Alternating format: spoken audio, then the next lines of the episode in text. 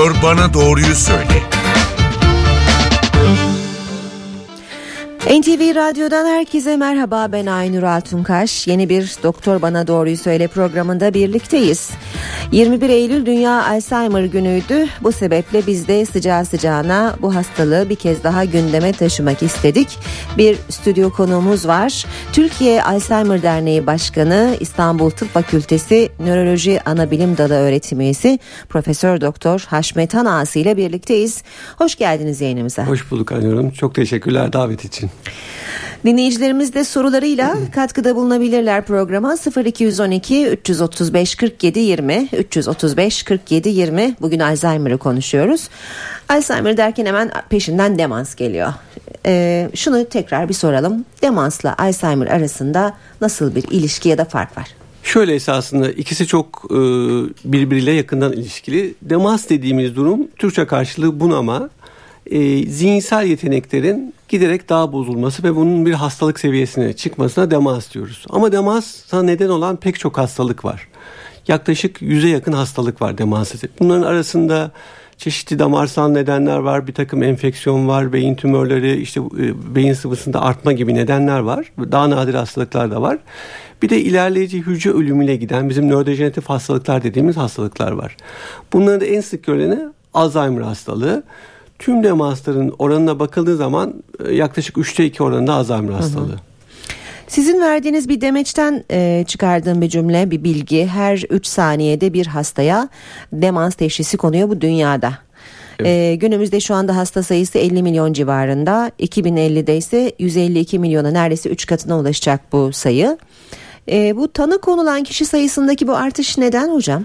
E, çünkü hem ülkemizde hem de dünyada yaşlı nüfus hızlı bir şekilde artıyor. Artık eskiye göre bu kardiyovasküler e, hastalıklardan, kanserden ölüm oranları azaldı ve giderek hızlı bir şekilde yaşlanıyoruz. Ülkemizde dünyadaki en hızlı yaşlanan toplumlardan bir tanesi. Dolayısıyla Alzheimer hastalarını ve diğer nörodejeneratif hastalıklarla sıklıkla karşılaşıyoruz. En büyük sebebi bu. Hı hı. Bir de eskiye göre daha e, iyi tanı koyma olanaklarına sahibiz. Eskiden işte unutkandır, bu yaşta olur vesaire gibi geçiştirilen şeyler artık günlük hayata daha yakından bakılmasıyla hekime de hastalar gitmeye başladığı için demans teşhisi, Alzheimer teşhisi daha çok koyuluyor. Farkındalık da biraz artmış olabilir kesinlikle, tabii. Kesinlikle. Şimdi bugün size soracağımız pek çok soru var ama önceliği dinleyicimize verelim. Bir Hı. dinleyicimiz hatta bekliyor size soru sormak için.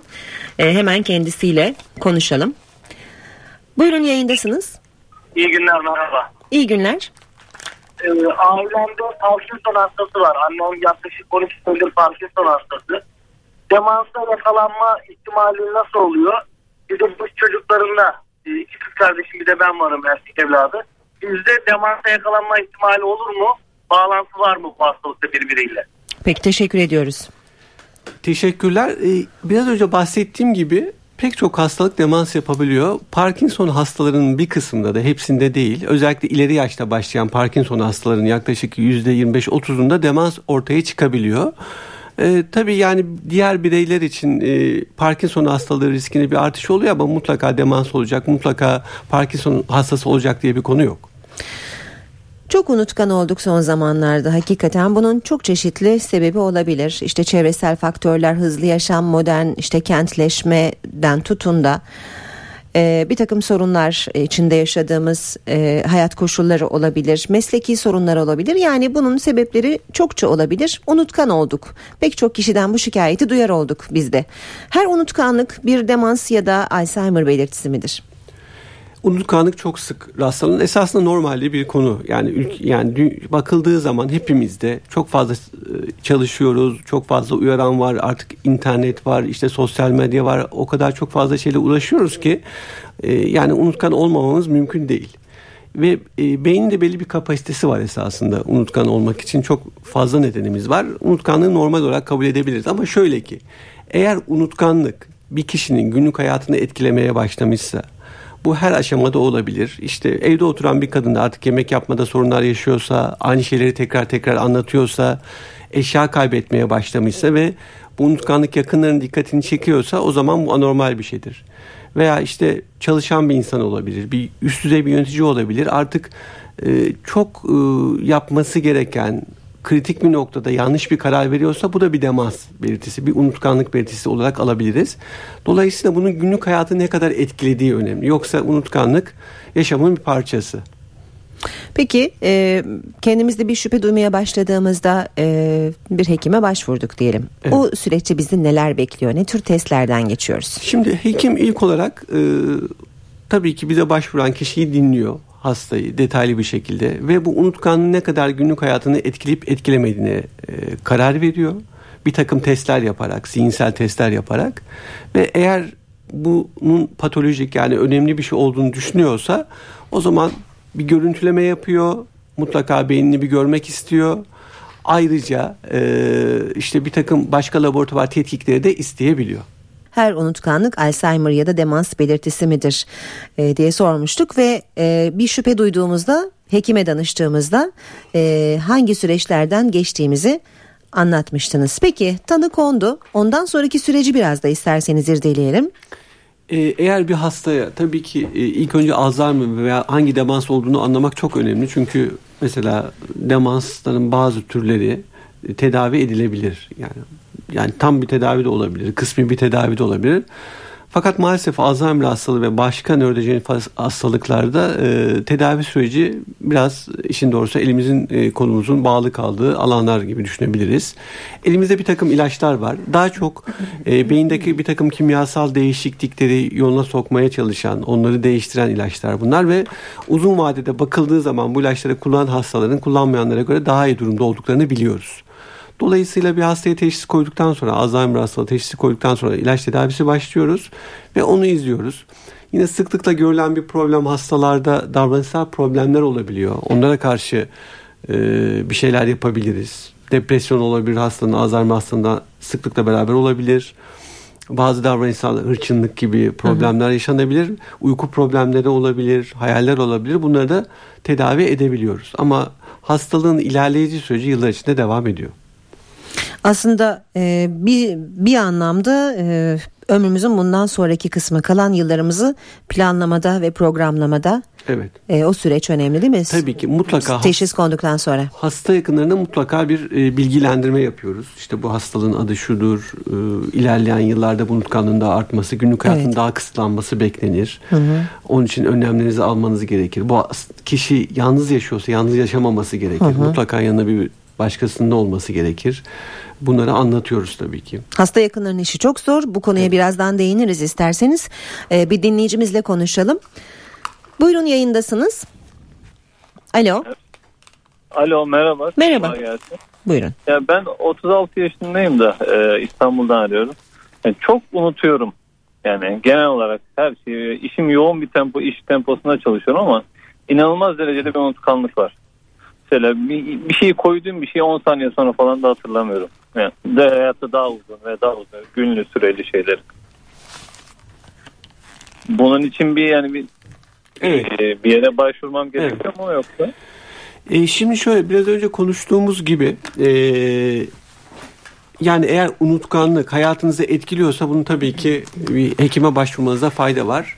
Yani çok yoğun çalışmak da tabii ki unutkanlığın en büyük sebeplerinden bir tanesi. İkincisi de e, depresyonda, özellikle genç insanlarda, ileri yaşta da görebiliyoruz. Ve Alzheimer hastalığı ve diğer unutkanlık hastalıklarının aracı tanısı da çok e, için çok çok önemli. Mutlaka depresyonda olup olmadığınız veya başka bir rahatsızlık olup olmadığı, belki bir vitamin eksikliği olabilir, onların olup olmadığı e, önemli. Tabii otuz altı yaşında pek Alzheimer hastalığı beklemiyoruz. Eğer hı hı. ailede çok büyük ve erken yaşta başlayan bir risk yoksa, ama rahatsız ediyorsa hekime başvurmanızı öneririm. Peki bir başka dinleyicimizle daha konuşalım. Buyurun, yayındasınız siz de. Ha, hocam merhabalar. Merhaba. Ee, öncelikle iyi yayınlar diliyorum. Bir Alzheimer hasta yakınıyım. Ee, sanıyorum Alzheimer Vakfı başkanısınız değil mi? Alzheimer, Türkiye Alzheimer Derneği. Yani evet. e, devlet nezdinde hocam bir takım girişimleriniz olacak mı? Örnek vermek gerekirse e, hastanelerde çok büyük sıkıntı yaşıyoruz. Yani bir Alzheimer hastasının sırada beklemesi çok büyük sorun.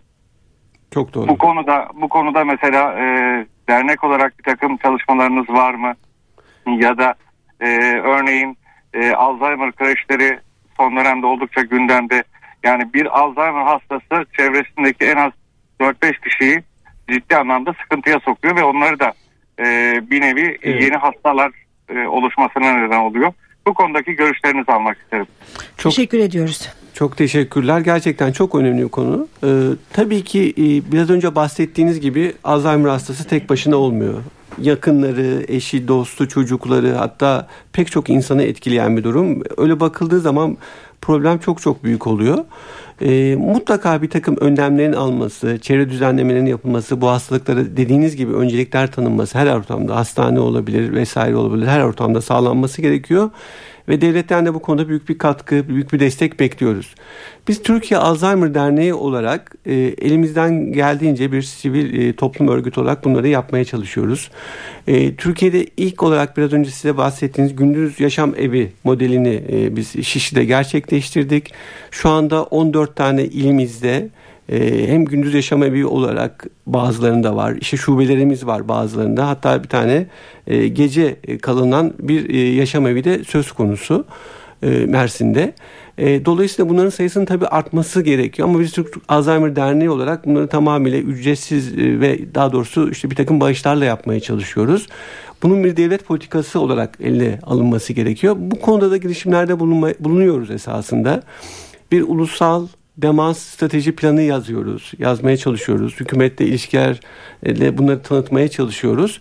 Ama tabii ki ülkemizde henüz yerleşmiş bir e, demans strateji planımız yok. Pek çok ülkede olan, e, bunun da ülkemizde bir an önce hayata geçmesi hem Sağlık Bakanlığı tarafından hem e, Aile ve Sosyal Hizmetler Bakanlığı tarafından e, hayata geçirilmesi gerekiyor. Peki bir başka dinleyicimiz hatta. Buyurun sizi de dinleyelim. Kolay gelsin. Teşekkürler. İyi yayınlar dilerim. Ben e, programınızı tesadüfen e, duydum. Alzheimer'la ilgili konuştuğunuzu e, görünce de E, bağlanma ihtiyacı hissettim. üç sene önce e, babam vefat etti. sekiz yıl öncesine de e, öncesine de e, Alzheimer teşhisi konmuştu kendisine. Vefat ettiğinde altmış sekiz yaşındaydı. E, amcam da Alzheimer'dan vefat etti. O da altmış yedi yaşında vefat etti. E, babamın teşhisi konulduğu zaman ben otuz altı yaşlarım civarındaydım. Şu an kırk beş yaşındayım. O zaman e, doktorlar aynen bize şöyle söylemişti. Kaç kardeşsiniz demişti. Biz üç kardeş olduğumuzu belirtmiştik. Ailede bu durumun görülmesi, yani herkes ailede iki babam ve amcamın da görülmesi doktor endişelendirmişti. Tabii Alzheimer şu an son zamanlarda çok duyduğumuz bir hastalık.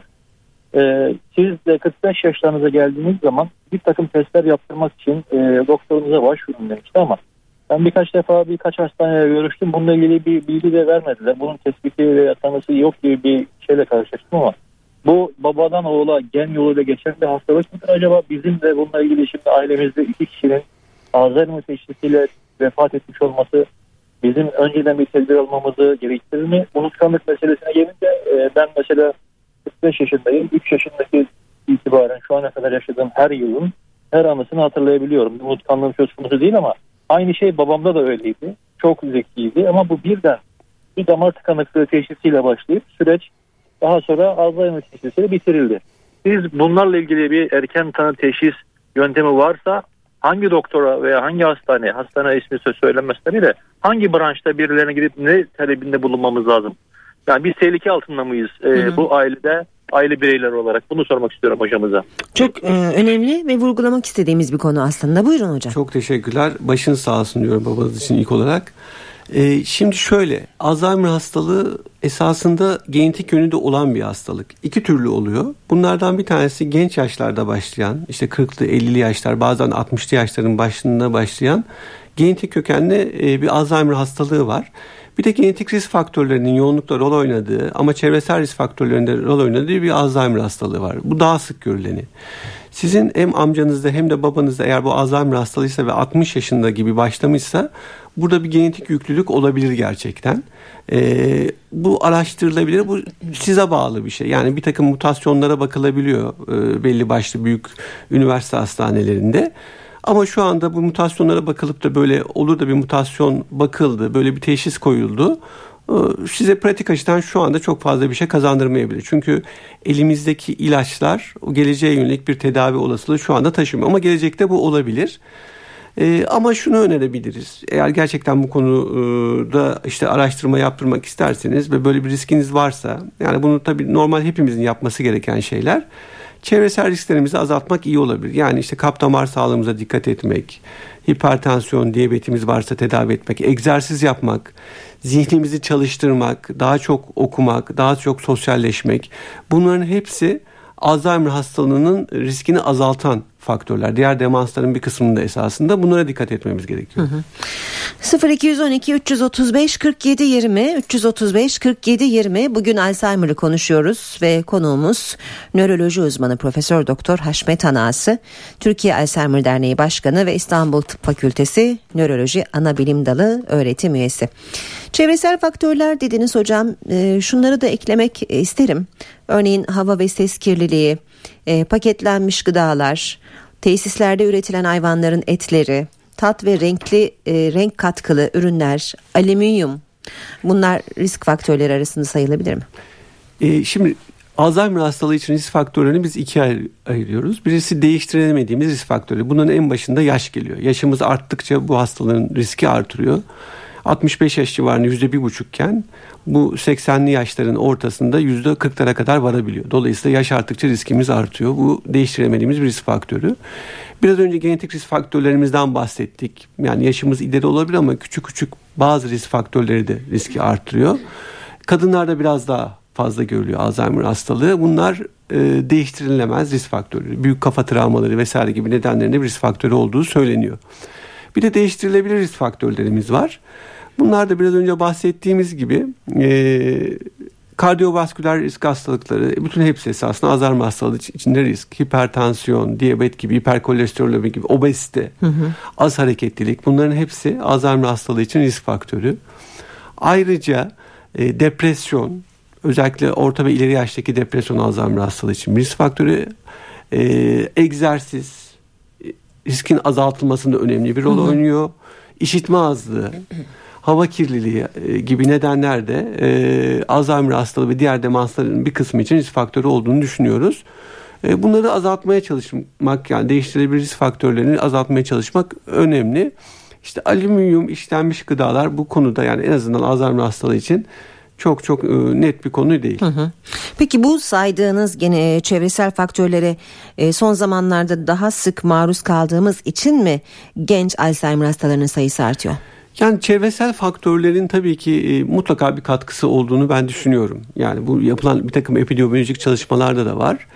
E, tabii nüfus da çok artıyor esasında, ona da bakıldığı zaman onun da bir katkısı var. İkisi birlikte olabilir. İşte hava kirliliği, yüksek gürültü, bunların da e, riski arttığını biliyoruz. Biraz önce söylemedim.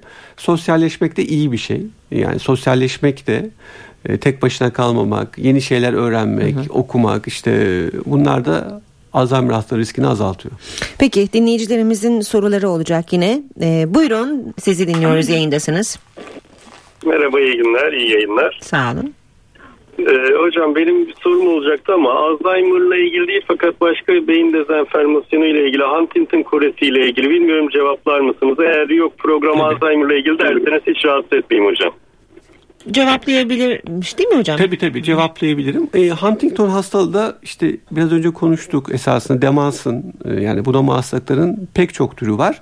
Onlardan daha nadir görülen, genetik kökenli, yani ailede çok yoğun bir şekilde hastalığın olduğu, hem e, hareket bozukluğu, istemsiz hareketler, bazen işte hareketlerin yavaşlaması, kasılmalarla giden, hem de ilerleyici bir demansla giden bir hastalık. E, dinleyicimizin sorusu devam edecek miydi? Onu duyamadık. Devam edecek. Ben soru sorayım diye hocam da bilgi verdi. Çok sevindim. Çok da güzel bilgiler verdi. Hocam e, ben anneannemi Huntington koresinden kaybettik. E, annem ve teyzemde de Huntington koresi var. Ben de biraz önce bahsettiğiniz moleküler genetik testini yaptırdım ve bendeki C A K sayısı da hastalıkla uyumlu olarak çıktı. Evet. Yaşım şu an otuz sekiz. E, fakat e, araştırmalarım sonucunda doktorlara gidince bir bilgi alamıyorum. Hani hastalığın B S R'i ortaya çıkana kadar hiçbir şey yapamayız diyorlar. Evet. Hani e, önceden yapılabilecek bir önlemsel tedavi var mı Huntington koresinde, ya da yapmamız gereken nedir? Bir bilgi almak istedim sizden varsa. Ee, şöyle ki e, geçmiş olsun ilk olarak. E, şöyle ki e, yani şu anda piyasada olan koruyucu bir ilacımız yok. Yani Huntington hastalığı için e, şu tedaviler daha çok semptomatik yani belirtileri baskılamaya yönelik tedaviler. Fakat bu hastalıkla ilgili çok önemli e, özellikle presemptomatik yani bulgu olmadan ortaya çıkan belirtilerle ilgili çok önemli ilaç çalışmaları yapılıyor. Genetik kökenli ilaç çalışmaları yapılıyor. Bunların sonuçlarının beş yıl içinde, beş altı yıl içinde yayınlanmasını bekliyoruz. Ulum, umarım olumlu olur. Hani çok konuşuluyor ya S M A hastaları mesela devamlı evet. konuşuluyor. Tıpkı S M A hastalığı gibi yani bu bir genetik hastalığı olduğu için e, moleküler tıp alanında bu hastalıkla ilgili çok önemli çalışmalar var. Umarım e, olumlu sonuçlar. Olumlu sonuçlar alınır inşallah diyelim. E, bir başka dinleyicimizle konuşalım. Buyurun sizi dinleyelim. Ha, iyi günler diliyorum. Sağ olun. İyi günler. Ben e, bir cihaz ithal ediyorum ama e, ismini falan vermek istemiyorum. Alzheimer'a da faydası olduğu söyleniyor. Mutlaka hocamın bu konuda bilgisi vardır. E C P cihazı, E E C P cihazı. Hı hı. Bu cihazın Alzheimer'a herhangi bir faydası var mı? Ee, hocam bunu duymuş mudur? Şu anda Türkiye'de ben piyasaya veriyorum bu cihazı ama e, bu insanlara gerçek bilgiyi ben aktarmak istiyorum. Sadece bu. Peki tamam, teşekkür ediyoruz. Hocam teşekkürler. Yani Alzheimer'la ilgili işte bir takım uyarılar, bir takım yöntemler, egzersiz vesaire gibi e, maalesef kesin kanıtlanmış bir şey yok işin doğrusu. Ama genel olarak biraz önce dediğim gibi risk faktörlerini azaltan herhangi bir cihaz etkili olabilir ama şu cihazı veya şu aleti veya şu beslenme ürünü kullanın, Alzheimer olmayın dediğimiz bir madde yok. Ee, ben şunu sorayım, çok hani sık e, böyle İnternette de çok sık arama yapıyoruz ya bazen hastalıklar konusunda, işte şu iyi gelir bu iyi gelmez falan gibi. B on iki alın e, bilişsel işlevler e, konusunda size çok faydası olur derler, doğru mu? Çok sok, sık sorulan bir soru bize. B on iki, omega üç vesaire gibi. E, yani eğer bir kişinin B on ikisi normalse ekstra biz e, B on iki olmasını önermiyoruz. Ama omega üç yani dışarıdan almak yerine daha çok balıktan almasını bir sağlıklı kişinin riski azaltması için öneriyoruz. Ama B on ikisi bir kişinin düşükse tabii bunu tedavi etmek hı hı. lazım. Ama normalse ekstra almaya gerek yok. Peki bir başka dinleyicimiz yine size soru sormak ister. Buyurun, yayındasınız. Alo. Alo. Buyurun, sizi dinliyoruz. E, hocama ben e, şöyle soru soracağım. Bir üç yıl önce benim e, beynimde kavernom e, teşhisi konulmuştu. E, bununla ilgili sadece takip edilmeyle ilgili tedavi söylendi ama ben de buna bağlı olarak aşırı derecede böyle bir ümitsizlik, unutkanlık da var. Hepsi bir arada. Yani bununla ilgili bir tedavi şekli var mıdır? Geçmiş olsun diyelim. Konumuz gerçi Alzheimer ama evet, kısaca cevap alalım çok, hocam. Yani farklı bir rahatsızlık tabii ki. Bu beynin küçük bir kavitesi. Yani çok önemli bir şey olmadığı için, yani şöyle şunu söyleyeyim. Yani çok acil bir şey olmadığı için size ameliyat etmemişler zaten. Eğer büyük, kritik ve büyük bir şey olsaydı belki ameliyat önerirlerdi.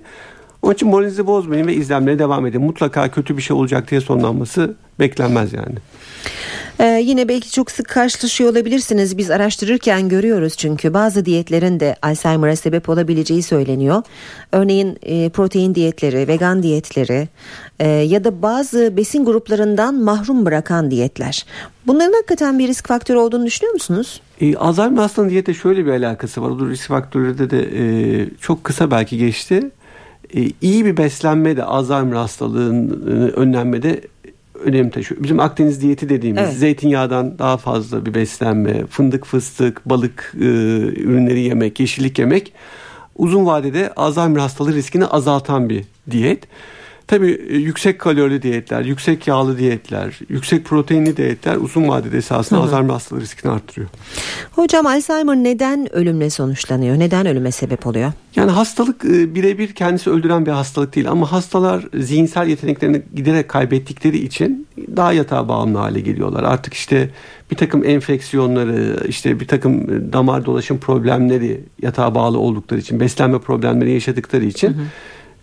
ondan vefat ediyorlar. En sık sebebi de pnömonidir. Yani akciğer iltihabıdır. Çünkü hı hı. devamlı yatmaktan kaynaklanan, beslenme problemlerinden kaynaklanan durum. E, yutkunma zorluğu, evet, evet. yemek yemeyi unutmak gibi evet, faktörleri evet. sayabilir miyiz? Evet, kesinlikle.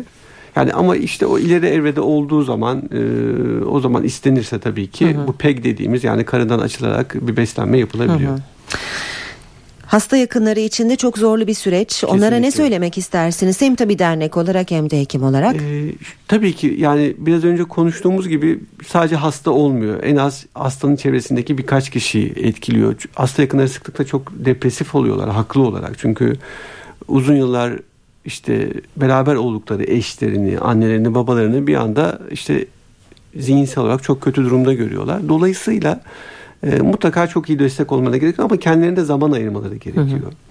Bakım çok önemli, beslenme çok önemli. Bunun için bilgilenmeleri çok çok önemli. Biz de Türkiye Alzheimer Derneği olarak bu konudaki web sayfamıza bakabilirler. E, çeşitli illerde e, merkezlerimiz var. Bazı illerde gündüz yaşam evleri var. Onlara gidebilirler. E, bunu çok çok öneriyorum. Çünkü iyi bir şekilde e, özellikle eğitim alırlarsa, öğrenirlerse hastalarına da kendine çok büyük bir yararı dokunabilir. E, biz de bu yirmi bir Eylül Dünya Alzheimer Günü vesilesiyle bu hafta içinde pek çok etkinlikte de bulunduk. İşte hem bilgilendirme olarak hem de web sayfamıza da yeni bilgiler var. Lütfen kendilerini yalnız hissetmesinler. Peki, sosyal medyadan gelen soruyla bitirelim. Bazı meslek e, mensubu e, kişilerin risk altında olduğu konusunda bir çalışma var mı? Örneğin işte işi rakamlarla, kelimelerle e, ya da işte vücut vücutla yapılan işlerle. E, yani bunu direkt var denemez esasında. Her meslek grubunda Alzheimer hastalığı görülebilir. Özellikle şu meslekte daha fazla değil. Tam tersi, yani zihinsel işlevleri iyi bir şekilde, tabii sağlıklı bir şekilde iyi tutmak, çalışmak, her yaşta çalışmak Alzheimer hastalığı riskini azaltıyor. Peki. Çok teşekkür ediyoruz. Ben imkan için çok teşekkür için. ederim Aynur Hanım. İyi yayınlar diliyorum. Doktor Bana Doğruyu Söyledi. Bugün Türkiye Alzheimer Derneği Başkanı Profesör Doktor Haşmet Hanağası ile birlikteydik. Yeni bir programda buluşmak üzere. Hoşçakalın.